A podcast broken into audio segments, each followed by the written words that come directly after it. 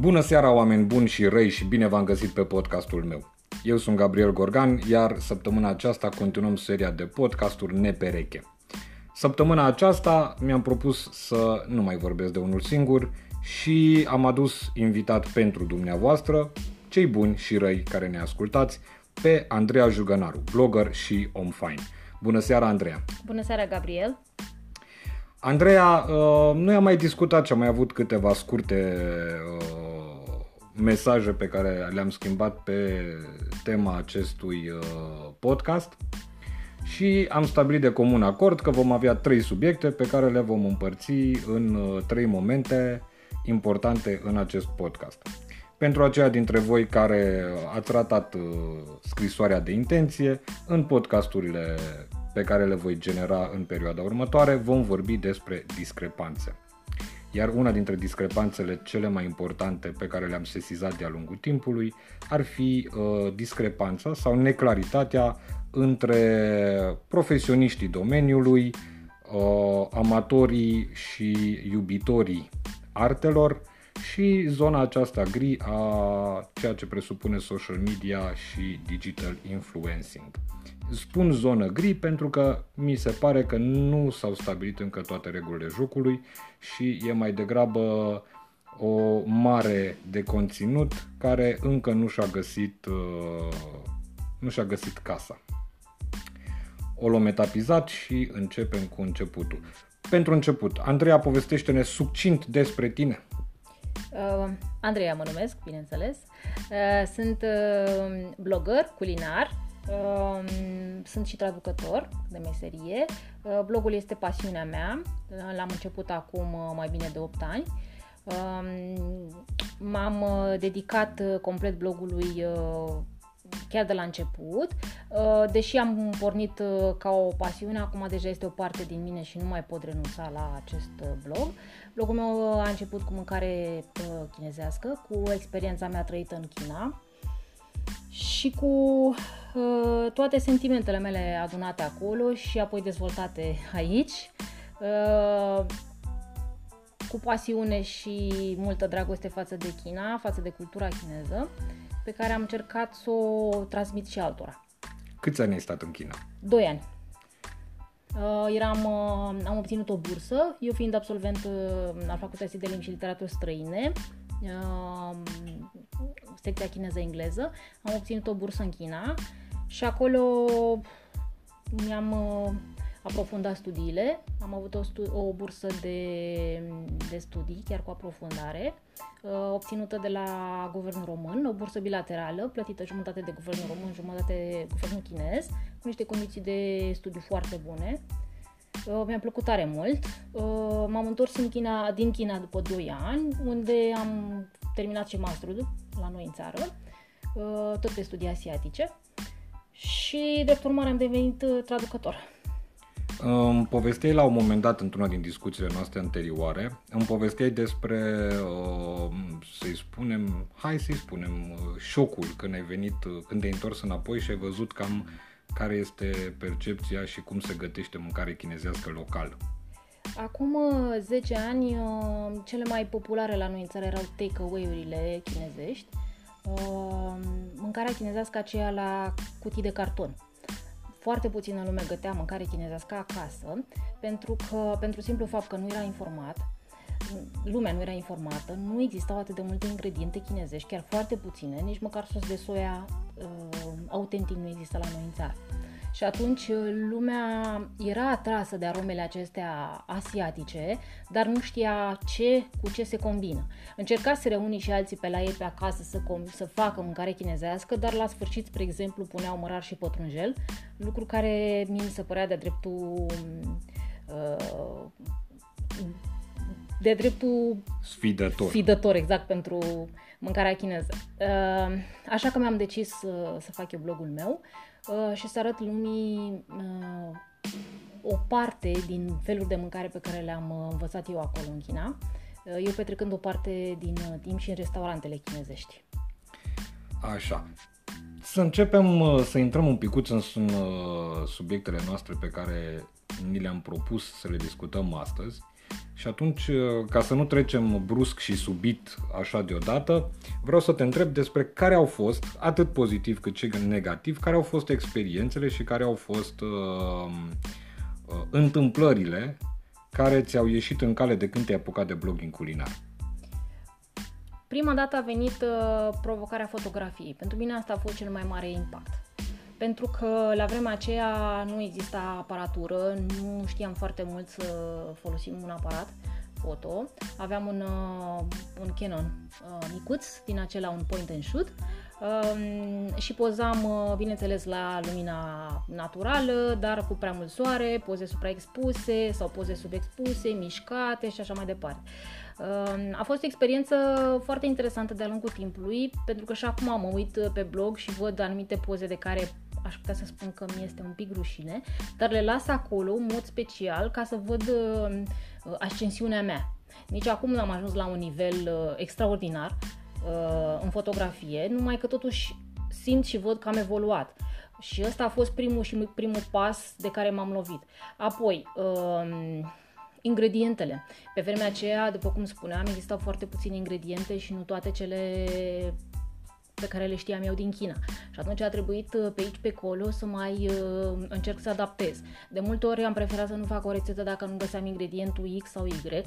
Uh, chestie care m-a un pic, toată lumea îmi cerea, spre exemplu, îmi cereau să fac, de, de ce nu faci rețeta nu știu care, că am mâncat-o eu la restaurant. Nu găsesc ingredientul X și atunci nu voi face rețeta până nu găsesc. Dar nu poți să înlocuiești tu să pui nu știu ce alt ingredient. Nu și nu pot și uh, am așteptat cu timpul să apară ingredientele respective astfel încât să fac uh, să apuc să fac rețeta uh, rețeta respectivă. Uh, cu timpul, uh, după mâncarea chinezească, ușor, ușor am început să fac și alte feluri de mâncare uh, și ușor, ușor am mers și pe partea de dulciuri și cofetărie. Într-adevăr, toată lumea întreabă, măi, dar totuși ar trebui să fie un blog nișat. Încă este un blog nișat și încă se numește Andreas Chinese Food și va fi dintotdeauna Chinese food. Uh, dar partea asta cu dulciurile întotdeauna, adică de la mâncare chinezească simți nevoia să mai faci o pauză și vrei și ceva dulce câteodată, pentru că în bucătăria chinezească sunt, există foarte puține rețete de dulciuri chinezești și nu sunt toate pe placul nostru al uh, europenilor. Uh, dar una peste alta, totul este eu zic că toate își au rolul lor acolo și rostul lor pe blog. Um, și Mă bucur foarte mult pe partea asta pentru că cu timpul, în cadrul blogului, am început să cunosc foarte multă lume, foarte mulți alți prieteni blogări cu care am devenit chiar prieteni foarte, foarte buni. Uh, și este o experiență minunată să întâlnim și să-i vedem la diferite evenimente, uh, la diferite competiții. Uh, s-a format o comunitate foarte drăguță și foarte strânsă. Uh, ceea ce nu poate decât să mă bucure. Mă bucur că există lumea asta um, și mă bucur că se extinde și că e din ce în ce mai mare și mai frumoasă. Practic, uh, ești printre primii. Dacă ne gândim la acum 10 ani, ești printre primii food bloggers, mai mult sau mai puțin. Uh, acum 8 ani, sunt 8 val. ani. Cred că depinde acum ce se întâmplă. Unii au început, au luat stat, au, au uh, făcut o pauză de la blog, după care au revenit. Unii au uh, renunțat, însă unii, spre exemplu, și-au deschis acum un an sau doi blog și au, au ajuns foarte, foarte tare. Acum depinde cât timp ai să dedici uh, blogului. Au fost oameni care, spre exemplu, aveau job la început și au renunțat la job și s-au dedicat în totalitate blogului. Eu nu am făcut acest lucru și am rămas undeva într-o într-o parte și și cu blog și cu uh, job. Adică nu, încă nu am avut puterea asta să mă dedic în totalitate blogului. Um, spune-ne, te rog, și care ar fi părțile negative sau care sunt întâmplările ciudate și neplăcute care apar pe, pe traseul uh, unui blogger culinar? Uh, în primul rând, uh, avem o problemă înapoi cu pozele. Uh, pozele trebuie să fie din ce în ce mai bune și din ce în ce mai, uh, uh, mai frumoase. Pe lângă faptul că uh, facem poze, putem să facem, spre exemplu, filmări. Eu încă am rămas la partea de poze. uh, sunt foarte mulți blogări care au trecut pe partea de video, ceea ce e o chestie foarte interesantă și foarte bună. Uh, sunt mulți care deja s-au trecut, uh, fac în totalitate uh, video și au foarte mare succes. Um, și sunt unii care, spre exemplu, au mers din ce în ce mai sus, au ajuns uh, uh, fotografi, spre exemplu, sau food styliști. Um, partea la mine, uh, rămânând, deci una rămânând la poze, uh, mi s-a întâmplat de foarte multe ori, spre exemplu, să mi se preia aceste poze fără acordul meu, uh, lucru care m-a tristat foarte tare. Um, și nu este, cum să spun, asta a fost de la început și încă se practică, lucru care mă tristează extrem, extrem de mult. Um, e, uite, asta este punctul în care da. ne apropiem de subiectele ajungem, da. noastre. Da. Am zis să nu începem uh, rostogol, să intrăm direct pe subiect, am să o luăm, să o luăm treptat. Când e vorba de aspecte negative, cred că aici adesea ne lovim de o zonă foarte gri, zona internetului, unde se întâmplă vrute și nevrute fie că ne place să credem sau nu, dar și food blogging-ul intră mai mult sau mai puțin uh, voit, intră sub uh, umbrela activităților uh, care sunt afiliate în percepția publică zonei de Horeca. De cele mai multe ori asociem food bloggerii cu bucătari sau cu șefi, deși mulți dintre aceștia nu-și doresc un asemenea statut, din ce știu eu, tu poți să-mi confirmi, da, eu nu militez pentru așa ceva, adică nu neapărat că militez, cât eu sunt la statutul de food blogger. Marea majoritate a șefilor, spre exemplu, când ne întâlnesc, ei au impresia că noi vrem să devenim șefi. Noi am mai avut discuțiile astea la un moment dat, în care spuneam, în care ei ne întrebau și dacă vreți să deveniți șefi sau bucătari, veniți la noi restaurant și vă ajutăm noi uh, și în primul lucru că ne, uh, ne și criticau foarte mult farfurile pe care le vedeau, vedeau la noi. Uh, noi asta am încercat să explicăm, că o parte din noi vrem să rămânem uh, food blogger, pentru că food bloggerul este ceva separat, nu este nici bucătar, nici șef, nici uh, uh, scriitor uh, de gazetă, să zicem. Este, are un statut aparte, dacă e să mă întreb pe mine. Și ar trebui cumva să începem să ne și obișnuim cu statutul acesta al food bloggerului, care nu este nici șef, nu este explicit nici uh, vreun influencer hiperasumat uh, sau vreun uh, trendsetter, ci este până la urmă o muncă pasională într-un domeniu și se cam își, își are clar limitele și în general bloggerii de food își cunosc, în mare majoritate își cunosc limitele acestea. Da, food bloggerul în principal are, uh, are propria lui identitate. Nu este considerat, adică are statutul de food blogger, dar are, uh, are propria lui identitate. Face tipul lui de poze sau tipul lui de video. Uh, gătește stilul lui Ehm, împrumută într-adevăr de la un șef dintr-o revistă, dintr-o carte și împrumută, ehm, împrumută anumite rețete sau, anumite, sau are anumite influențe de acolo, dar le adaptează stilului lui. Tot un food blogger îți poate uh, prezintă foarte bine și foarte frumos ingredientele pe care le are, problemele de care s-a lovit în pregătirea rețetei și finalul dacă o să mai facă la fel, dacă o să repete uh, acea, același fel de mâncare, dacă vrea să-l mai adapteze. Adică uh, aici intervine uh, amprenta lui, aici intervine uh, know-how-ul lui. Okay. Uh, tot el vrea să-ți demonstreze că uh, poate să ia niște ingrediente la fel de bune ca uh, un șef, să zicem, sau ca un bucătar și le poate transforma într-un fel de mâncare extraordinar la el acasă, în farfuria lui, în bucătăria lui, chiar dacă nu are toate tehnicile, chiar dacă nu are toate instrumentele pe care le găsești într-o bucătărie profesio- profi. Încă ceva, tot un, un food blogger poate să-ți aducă aminte, spre exemplu, de o rețetă uitată, de o rețetă, spre exemplu, din Moș Strămoș, de la bunica, de la străbunica, la mare căutare. În zilele noastre sunt rețetele străvechi. Spre exemplu, eu am uh, adus la mine pe blog o rețetă de turtă de mălai de la bunica mea, de la mamaia din Vâlcea. Rețetă care a avut un succes fulminant uh, și pe care multă lume îmi spune că nu a văzut-o nicăieri. Este vorba de un fel de uh, mălai copt într-o crustă uh, la, la cuptor. Iese o turtă de mai... Eu am crescut cu turta asta de mălai, dar multă lume n-a văzut-o și uh, multă, multă lume a apreciat-o extrem de mult. Uh, prin urmare, uh, pe bloguri poți găsi niște rețete, niște adevărate bijuterii de rețete pe care nu le-ai văzut nicăieri și care sunt uh, uh, amprenta unei, uh, unei zone uh, din, din România, să zicem, de care nu ai auzit niciodată. Ceea ce este o chestie minunată. Un alt, un food blogger poate la fel să-ți spună istoria unui fel de mâncare pe care tu nu ai auzit niciodată. Adică nu există numai mâncare pe blog. O să găsești și istorie, și cultură, o să găsești uh, uh, niște influențe, o să găsești mult mai multe lucruri. Dacă știi să citești o rețetă și știi să cauți în ea, vei găsi mult mai multe lucruri decât o poză și un fel de mâncare. Deci am putea spune că parte din uh, jobul unui uh, food blogger ar putea fi foarte clar și research-ul. Da, foarte este mult și research. este. Da, nu este. doar uh, luăm niște ingrediente, le punem la oaltă și facem o poză frumoasă. Da, este, este și research, uh, dar uh, uh, asta spun, este și un impact, pentru că o să vezi la un moment dat pe bloguri, dacă răsfoiești mai multe bloguri culinare în același timp, să vezi că există și acolo un trend.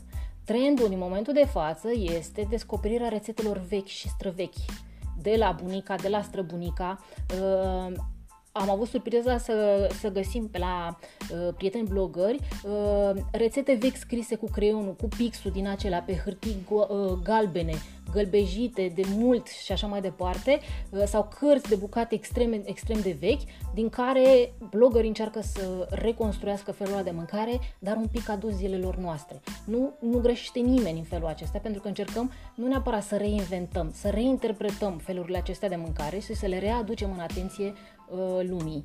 Uh, este o chestie minunată pe care o încearcă să o facă lumea acum și este de urmat.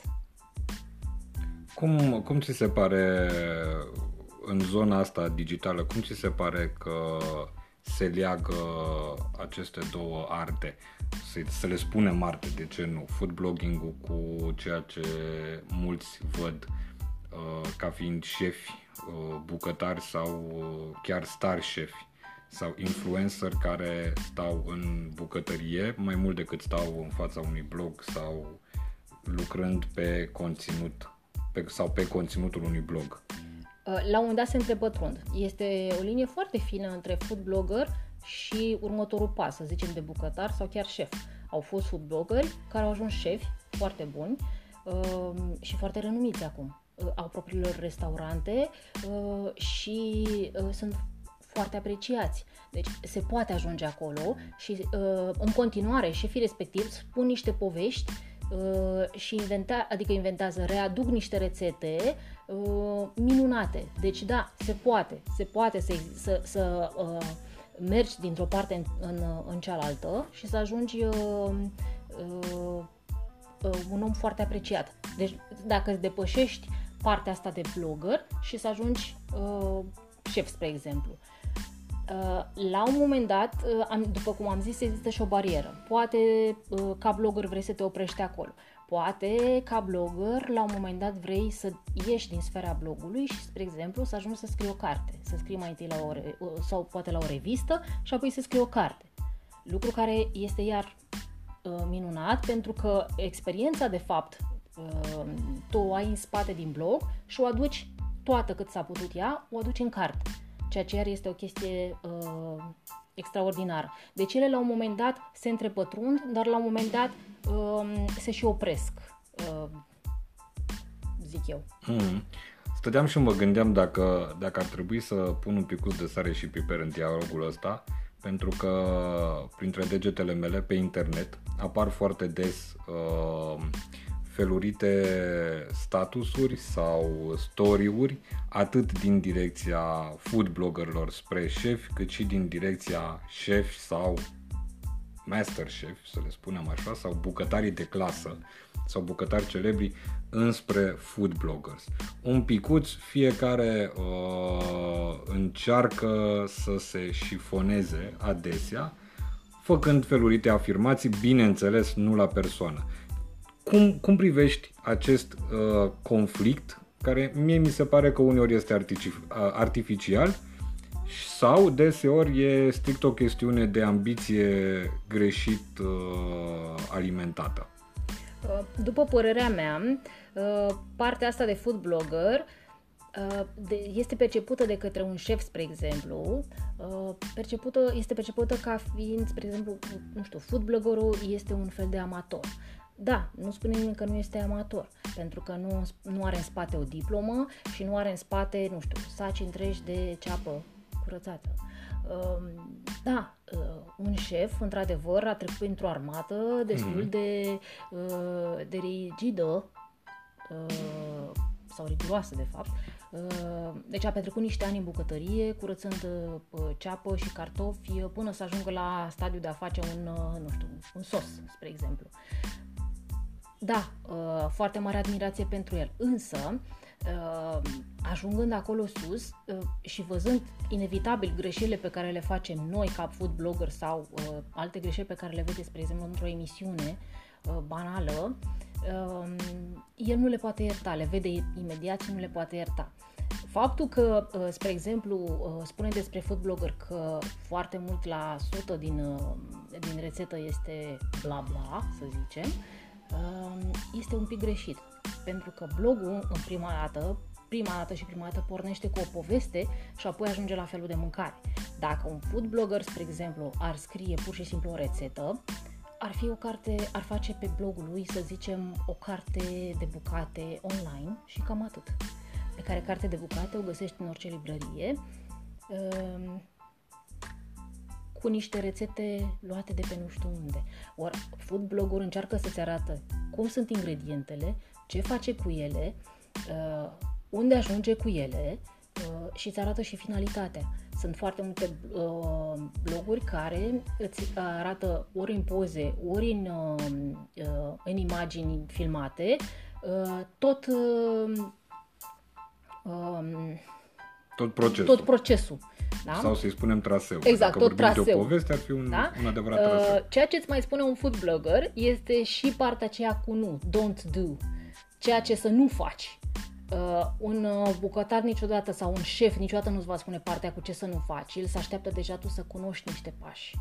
Uh, asta cred că ne deosebește pe noi ca food blogger de un șef. Pentru că șeful deja le-a învățat, le cunoaște, ori noi atunci dăm prima dată cu capul în, uh, de, de, de problemele astea. Ceea ce este, cum să spun, noi suntem mai pământești așa, mai... Uh-huh. Și încercăm să fim mai înțelegători. Um, dar uh, sperăm noi că la un moment dat uh, se va, uh, vor înțelege partea asta noastră, pentru că um, menirea noastră e mult mai, cum să spun, e mult mai greu să faci un food blogging pentru că trebuie să te, în primul rând, prima grijă este să te gândești ce rețetă să faci, ce ingrediente să procuri, cum să le folosești, cum să ajungi la ele mai de, cum să ajungi la un preparat decent, trebuie să-l pozezi, trebuie să-l filmezi, trebuie să-l pui pe blog, să faci editare, să-l promovezi mai departe uh, și să susții și blogul.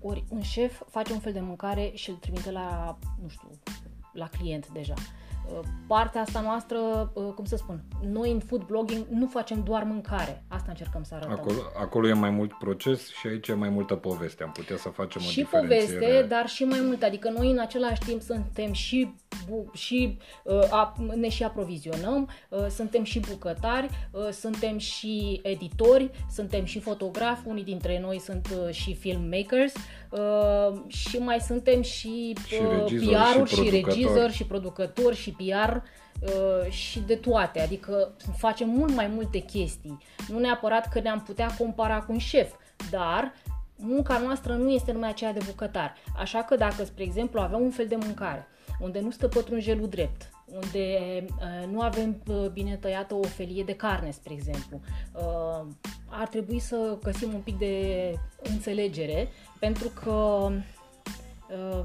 nu suntem specialiști în așa ceva, încercăm să le facem pe toate cât se poate de bine. A, așa că tot vorbim despre un proces alambicat, dar uh, destul de bine pus la punct în momentul în care devii un bun practician uh, ca food blogger, uh, aș vrea să te întreb care este interacțiunea ta cu oamenii de comunicare din Horeca știu că discutam și uh, nu e un secret motivul pentru care te-am și invitat. Știu că recent ai avut o situație foarte neplăcută, eu aș fi folosit cuvântul simpatic, dar cred că e nepotrivit pentru că nu pot să dau conotații negative cuvântului simpatic. Ai avut o situație neplăcută pe uh, procesul acesta de, de comunicare cu un reprezentant al uh, unui restaurant din uh, Horeca. Cum, uh, cum privești uh, partea asta profesională? Cum, cum vezi PR-ii, oamenii de comunicare din Horeca, din zona profesională a cookingului, a gătitului? Pentru că, așa cum bine spuneai și tu, voi aveți în uh, fișa postului, cu ghilimelele de rigoare, aveți și fotograf, și videograf, și PR, și comunicare, și regie, și producție media, și producție multimedia.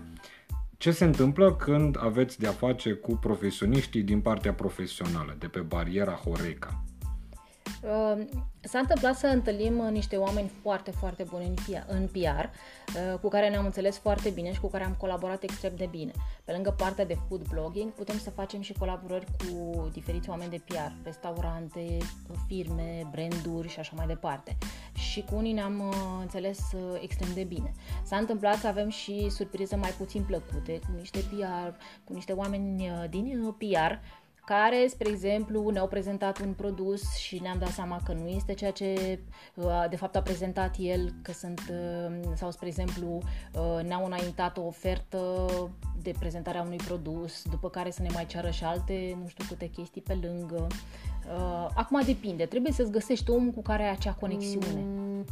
Trebuie să-ți găsești uh, acel, uh, acea, acel sparkling uh, între tine și omul respectiv de PR. Dacă simți că nu te înțelegi cu un om din, dintr-o anumită zonă sau cu un om de PR, mai bine nu colaborezi cu el pentru că, din punctul meu de vedere, nu o să iasă ceea ce trebuie. Adică poți să pui tu tot sufletul în uh, campania respectivă, uh, dacă simți că ceva de pe partea cealaltă nu merge, uh, nu cred că nu cred că o să meargă mai departe, mai bine renunță. Asta este punctul meu de vedere.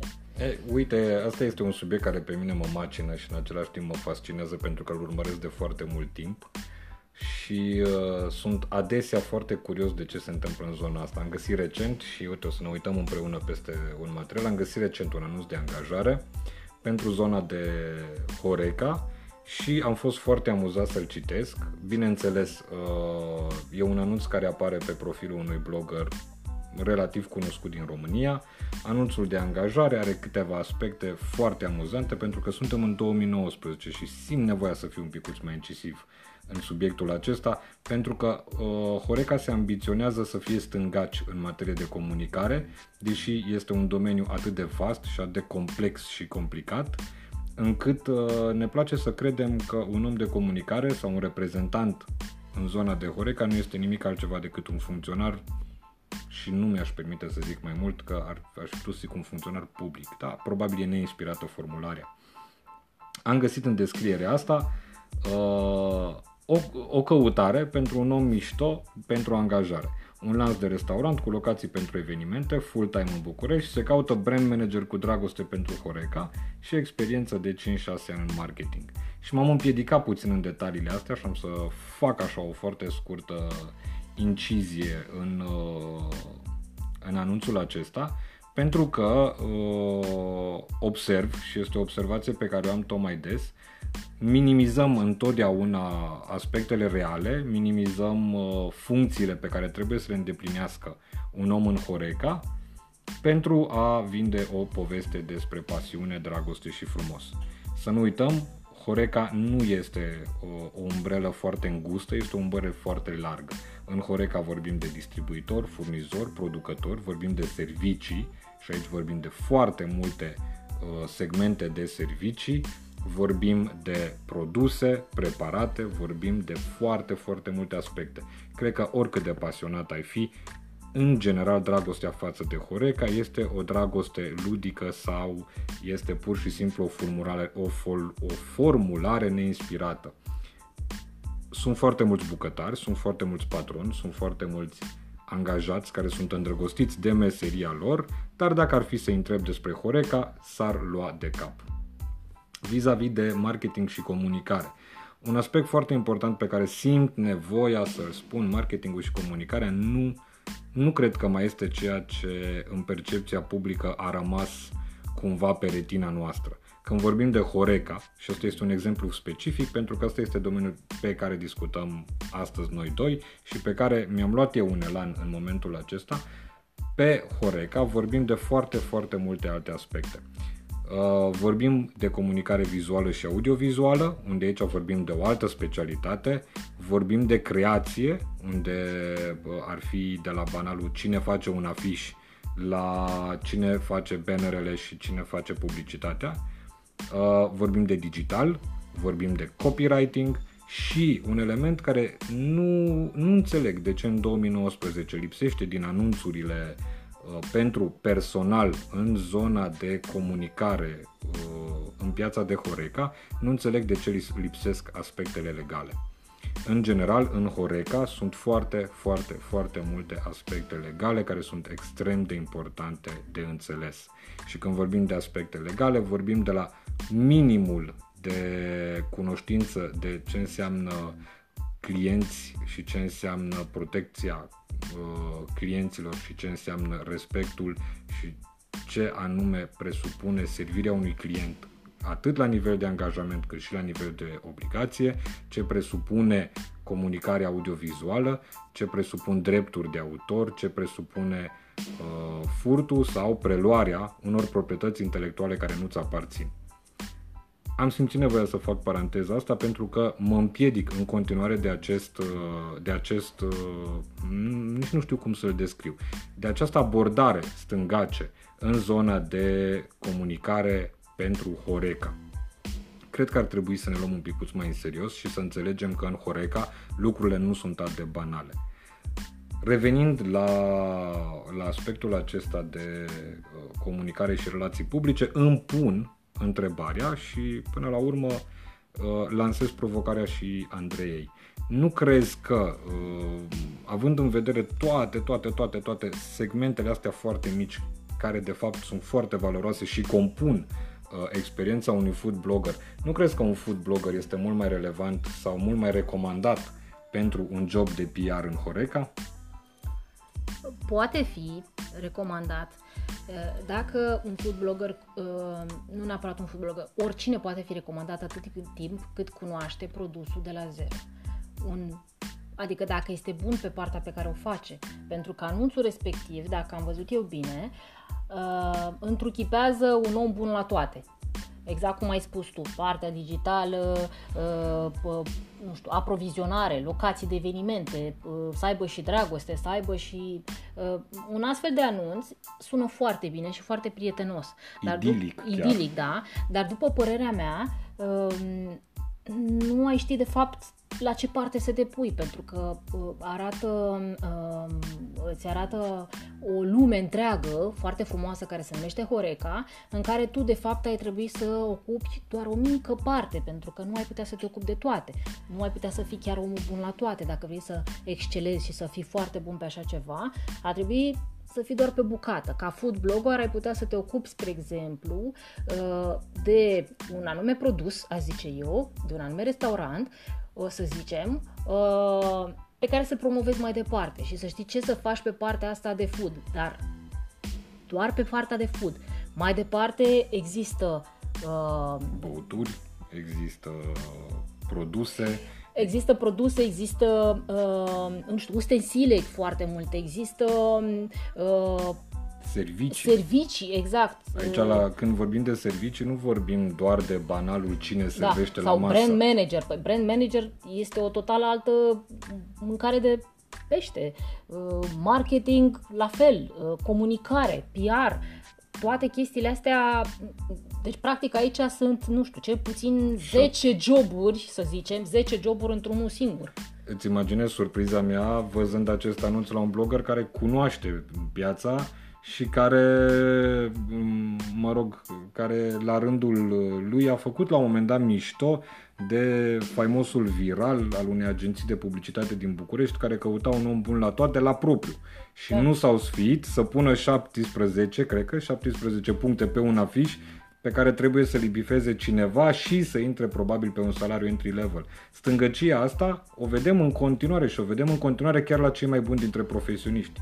Și un punct foarte bun pe care l-ai, l-ai spus și uite că mie mi-a scăpat este elementul de cunoaștere a produsului, preparatului sau a serviciului pe care îl oferă uh, compania care își caută un angajat poți să fii oricât de pasionat de Horeca, dar s-ar putea ca un segment de servicii să nu, să-ți displacă să complet, da. s-ar putea ca pe zona de găteală, cooking sau băuturi sau uh, um, de la preparate la produse, că putem vorbi și de produse, s-ar putea să-ți displacă complet.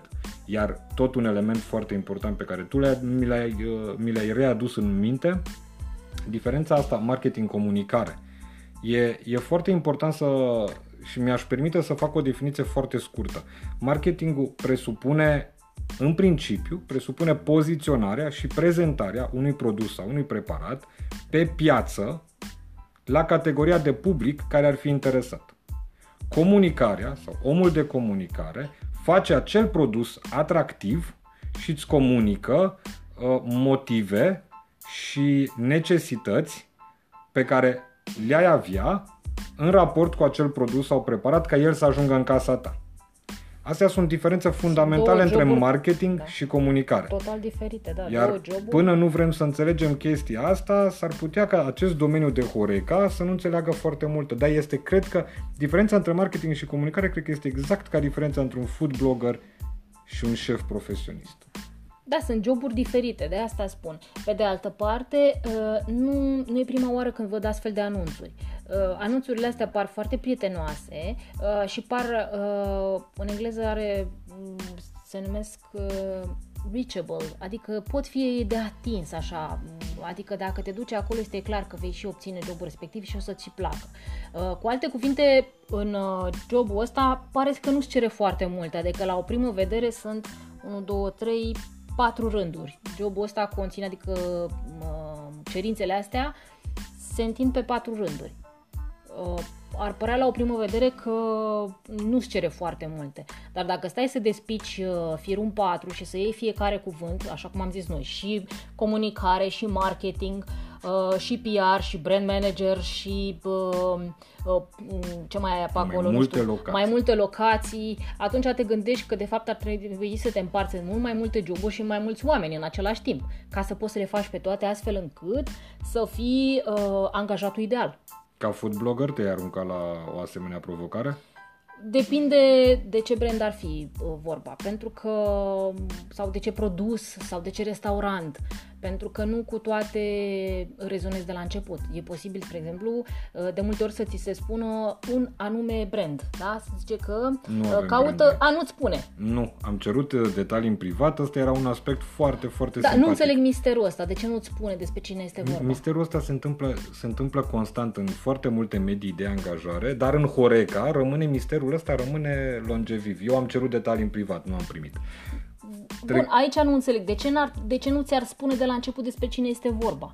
Pentru că uh, ai fi interesat sau n-ai fi? Adică uh, dacă ar fi o, o firmă de renume, poate ar fi mai mulți uh, candidați, să zicem, la astfel de job. Dar dacă nici măcar atât nu-ți spune, parcă nu e chiar atât de atractiv.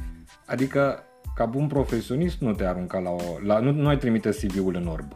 N-aș trimite pentru că nu aș ști pe ce să mă axez, nu știu pe care dintre ele, nu știu nici, deci nu știu, res, nu știu firmă, nu știu uh, produs, uh, nu știu despre ce este vorba, adică detaliile astea sunt oarecum misleading pentru mine, eu n-aș ști unde, unde aș putea să mă încadrez mai bine, ori eu dacă ar trebui să le fac pe toate și vorba și de locații și de evenimente, uh, e clar că depășește puterea mea de... Uh, și fizic și psihic. N-aș putea să rezist la un astfel de job.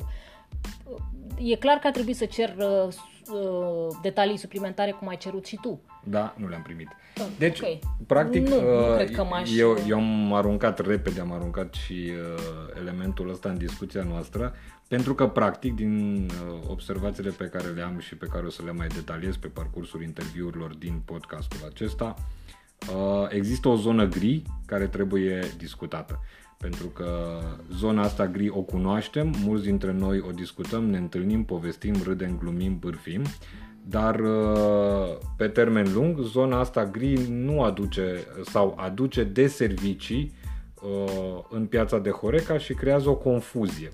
Iar confuzia asta cred că noi profesioniștii sau oamenii uh, interesați, pasionați și activi pe acest segment de piață, cred că avem responsabilitatea să le punem în discuție și să, probabil, uneori să mai atragem câte un semnal de alarmă.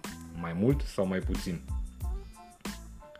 E, acum că am dezbătut, facem uh, o scurtă paranteză. Uh, trebuie să fac un, uh, trebuie să includ un moment din ăsta amuzant. Uh, zgomotele și sunetele pe care le-am mai auzit din când în când se datorează faptului că suntem doi oameni cu telefoanele pe masă și telefoanele sună, zdrângăne uh, și scot toate sunetele alea pe care le scot în mod normal când ai toate aplicațiile pornite. Mai ales când ai uh, showbox wireless și se amplifică zgomotul. Revenind, o discuție, uh, o discuție foarte interesantă pe care vreau să uh, să o duc înspre zona proprietății intelectuale și înspre ceea ce presupune uh, preluarea unor materiale de pe bloguri, un fenomen care se întâmplă în continuare și de care încă nu reușim să scăpăm. Ce se întâmplă în zona asta? Este o zonă nu că gri, neagră deja. Uh, Ca food bloggeri uh, suntem, uh, suntem o comunitate uh, foarte supărată pe acest aspect, prin simplu fapt că uh, lumea crede că orice există pe internet este și gratis. Uh, Noi creăm un content, chiar dacă acest content pentru cititori este gratuit, chiar dacă noi investim bani într-un uh, blog de food sau orice altfel de blog, uh, iar pentru alții este gratis, faptul că tu citești și îți însuși, adică nu neapărat și preiei uh, conținutul, poze, video și așa mai departe și tu îl pui mai departe spre, uh, nu știu, uh, să ca să scoți mai departe un profit din chestia asta, uh, deja uh, este, este ceva ilegal. Noi, ca și creatori de, de se numesc uh, creatori de conținut sau uh, uh, creatori de artă, mi se pare, noi suntem protejați de legea numărul 8 pe 1996 privind drepturi de autor și drepturile conexe. Este o legislație întreagă pe partea asta uh, și care se poate pune în aplicare. Avem uh, colegi blogări care au ajuns la avocați și chiar mai departe pentru, uh, pentru astfel de situații. Eu uh, am ajuns și eu într-o situație de genul acesta, dar am renunțat. Uh, de-a lungul timpului am tot dat peste astfel de, peste astfel de cazuri uh, și a fost frustrant să știi că tu muncești și că munca ta ți este preluată fără să te întrebe nimeni și fără să te... Uh, fără să-ți cer acordul și să te trezești cu munca ta luată și pusă în altă parte ca și cum ar fi a lor. Uh, Este un moment uh, foarte greu pentru tine ca și blogger când îți vezi practic copilul luat și dus în altă parte, pentru că asta se întâmplă. Uh, Primul, când depistezi un astfel de caz, primul și primul lucru este să iei contact cu persoana respectivă, uh, PR, depinde cine este, uh, autor de site, autor de blog, PR, uh, nu știu, Reprezentant, reprezentant de, da, de orice ar fi, să iei legătura cu ei, să explici frumos cum că ceea ce a preluat el este preluat fără acordul tău, um, că ești protejat de o lege și că și primul lucru va trebui să scoată absolut tot conținutul uh, de acolo din, de unde l-a pus el, da? Nu contează. Uh, Asta și facem. Deci primul și primul lucru asta facem.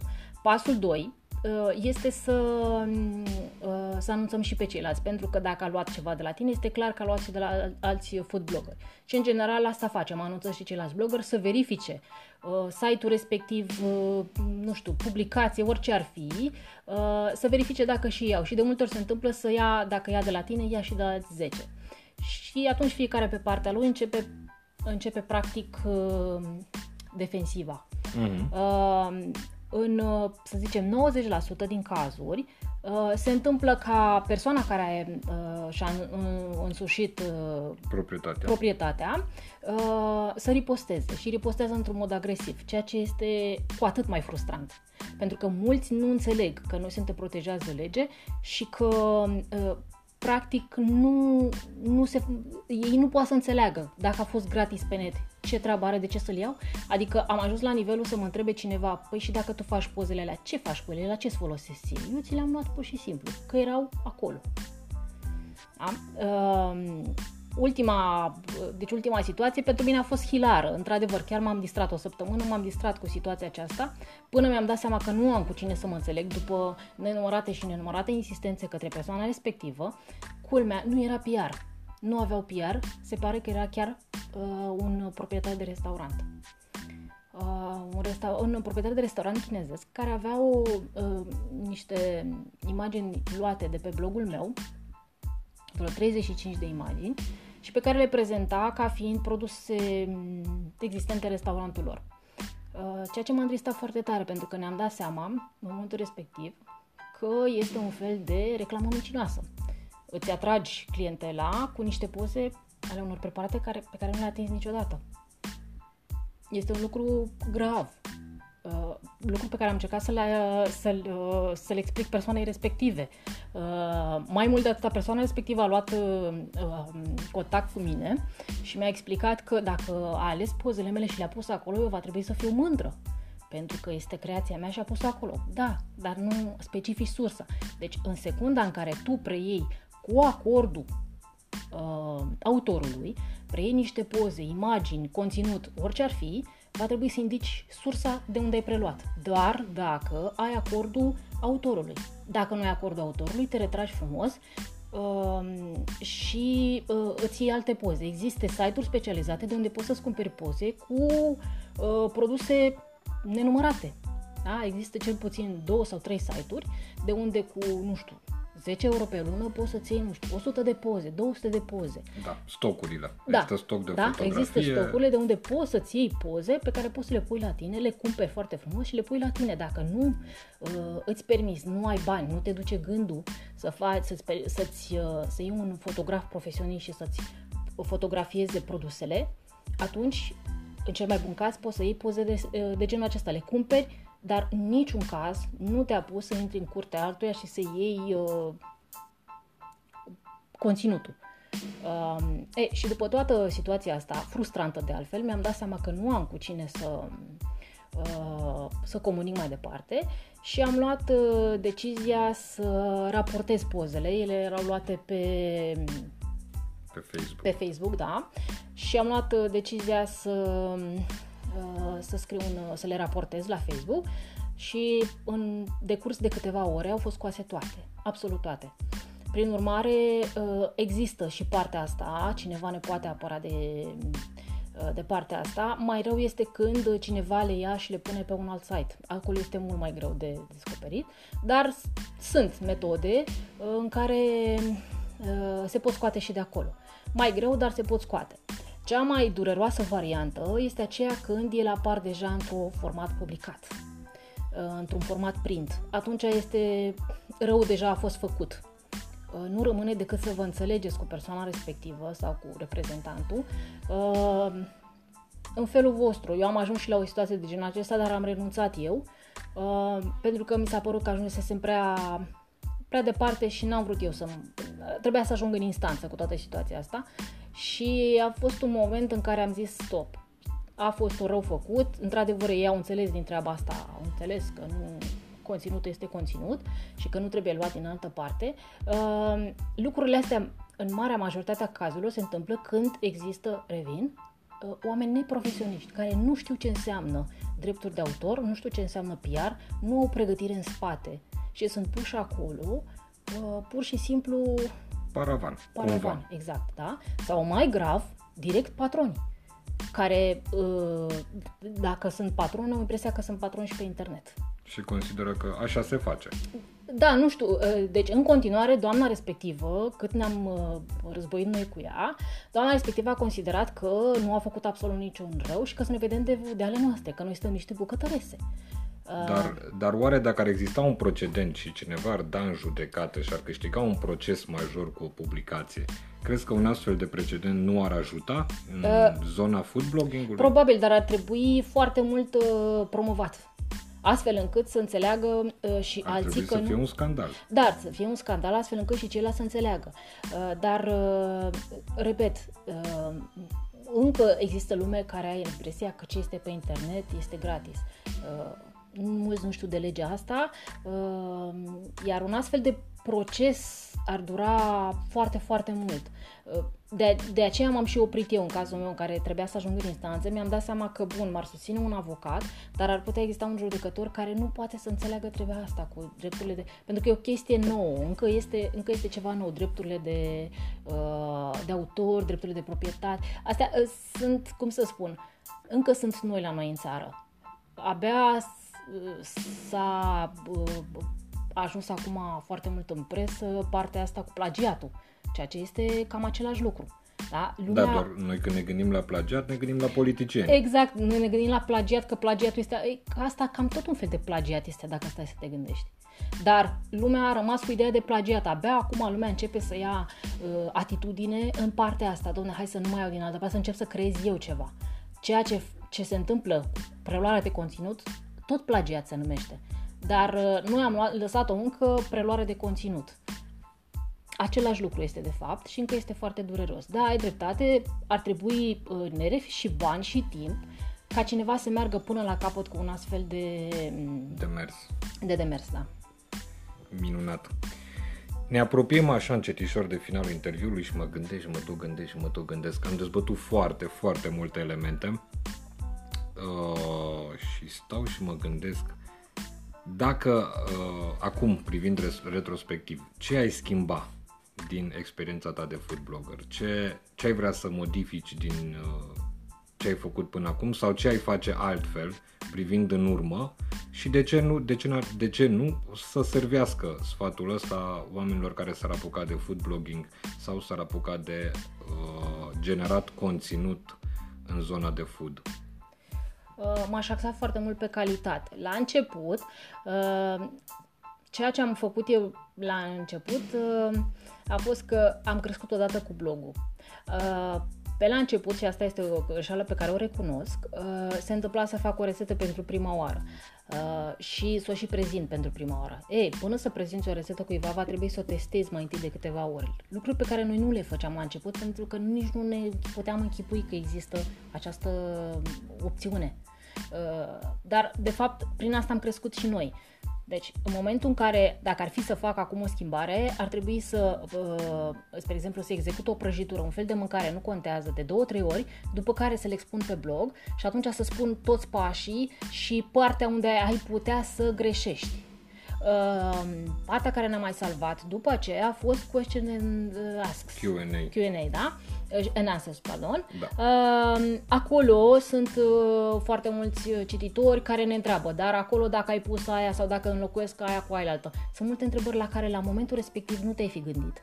Dar uh, uh, îți dai seama după aia, realizezi după. Și atunci, la următoarea rețetă de același gen, să zicem, ai putea să, ai putea să te gândești. Uh, întotdeauna, spre exemplu, când e vorba de făină, nu știu, într-un aluat de frământat, spre exemplu, întotdeauna te gândești, dacă vedeți că e cam moale, mai adăugați puțină făină, spre exemplu, sau mai adăugați puțin lichid, pentru că de multe ori se întâmplă să fie textura făinii altfel. E, asta este o chestie pe care o capeți în timp, nu-ți dai seama de prima dată.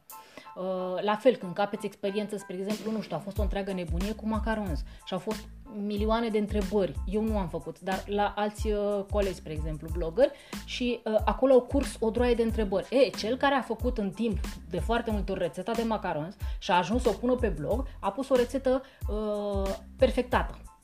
Ceea ce ar fi trebuit să o facă de la început. Asta am realizat și eu după câțiva ani. Este una dintre chestiile pe care ar fi vrut, aș fi vrut să le fac de la început, dar nu le-am făcut, este cam târziu acum, adică abia, abia acum încep uh, ușor, ușor să uh, arăt deja o rețetă perfectată. Uh, în al doilea rând, pozele, bineînțeles.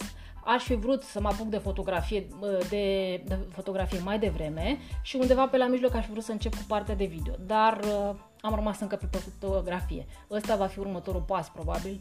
Um, să treci pe video. Să trec pe video. Și eventual, poate la un moment dat, ceva un print, dar mai durează. Am înțeles. Andreea Juganaru, să rămână, mulțumesc frumos pentru că ai acceptat invitația mea. Mulțumesc și eu tare mult. Acesta a fost interviul și, practic, primul, dacă e să fiu onest, primul podcast serios din uh, seria de podcasturi cu și despre mâncare oarecare. Sperăm că v-a plăcut, sperăm că s-a auzit bine, e un proces la care lucrăm constant și încerc să îmbunătățesc pe unde pot și să peticesc pe unde este necesar. Vă mulțumesc frumos pentru că m-ați ascultat, eu sunt Gabriel Gorgan, ne vedem săptămâna viitoare. De fapt, să ne auzim cu bine, că de văzut ne vedem pe live duminică. Acestea fiind spuse, să aveți o dimineață, o după masă, o după masă sau o seară frumoasă, pentru că n-am de unde să știu când asculti podcastul acesta. Hai, numai bine!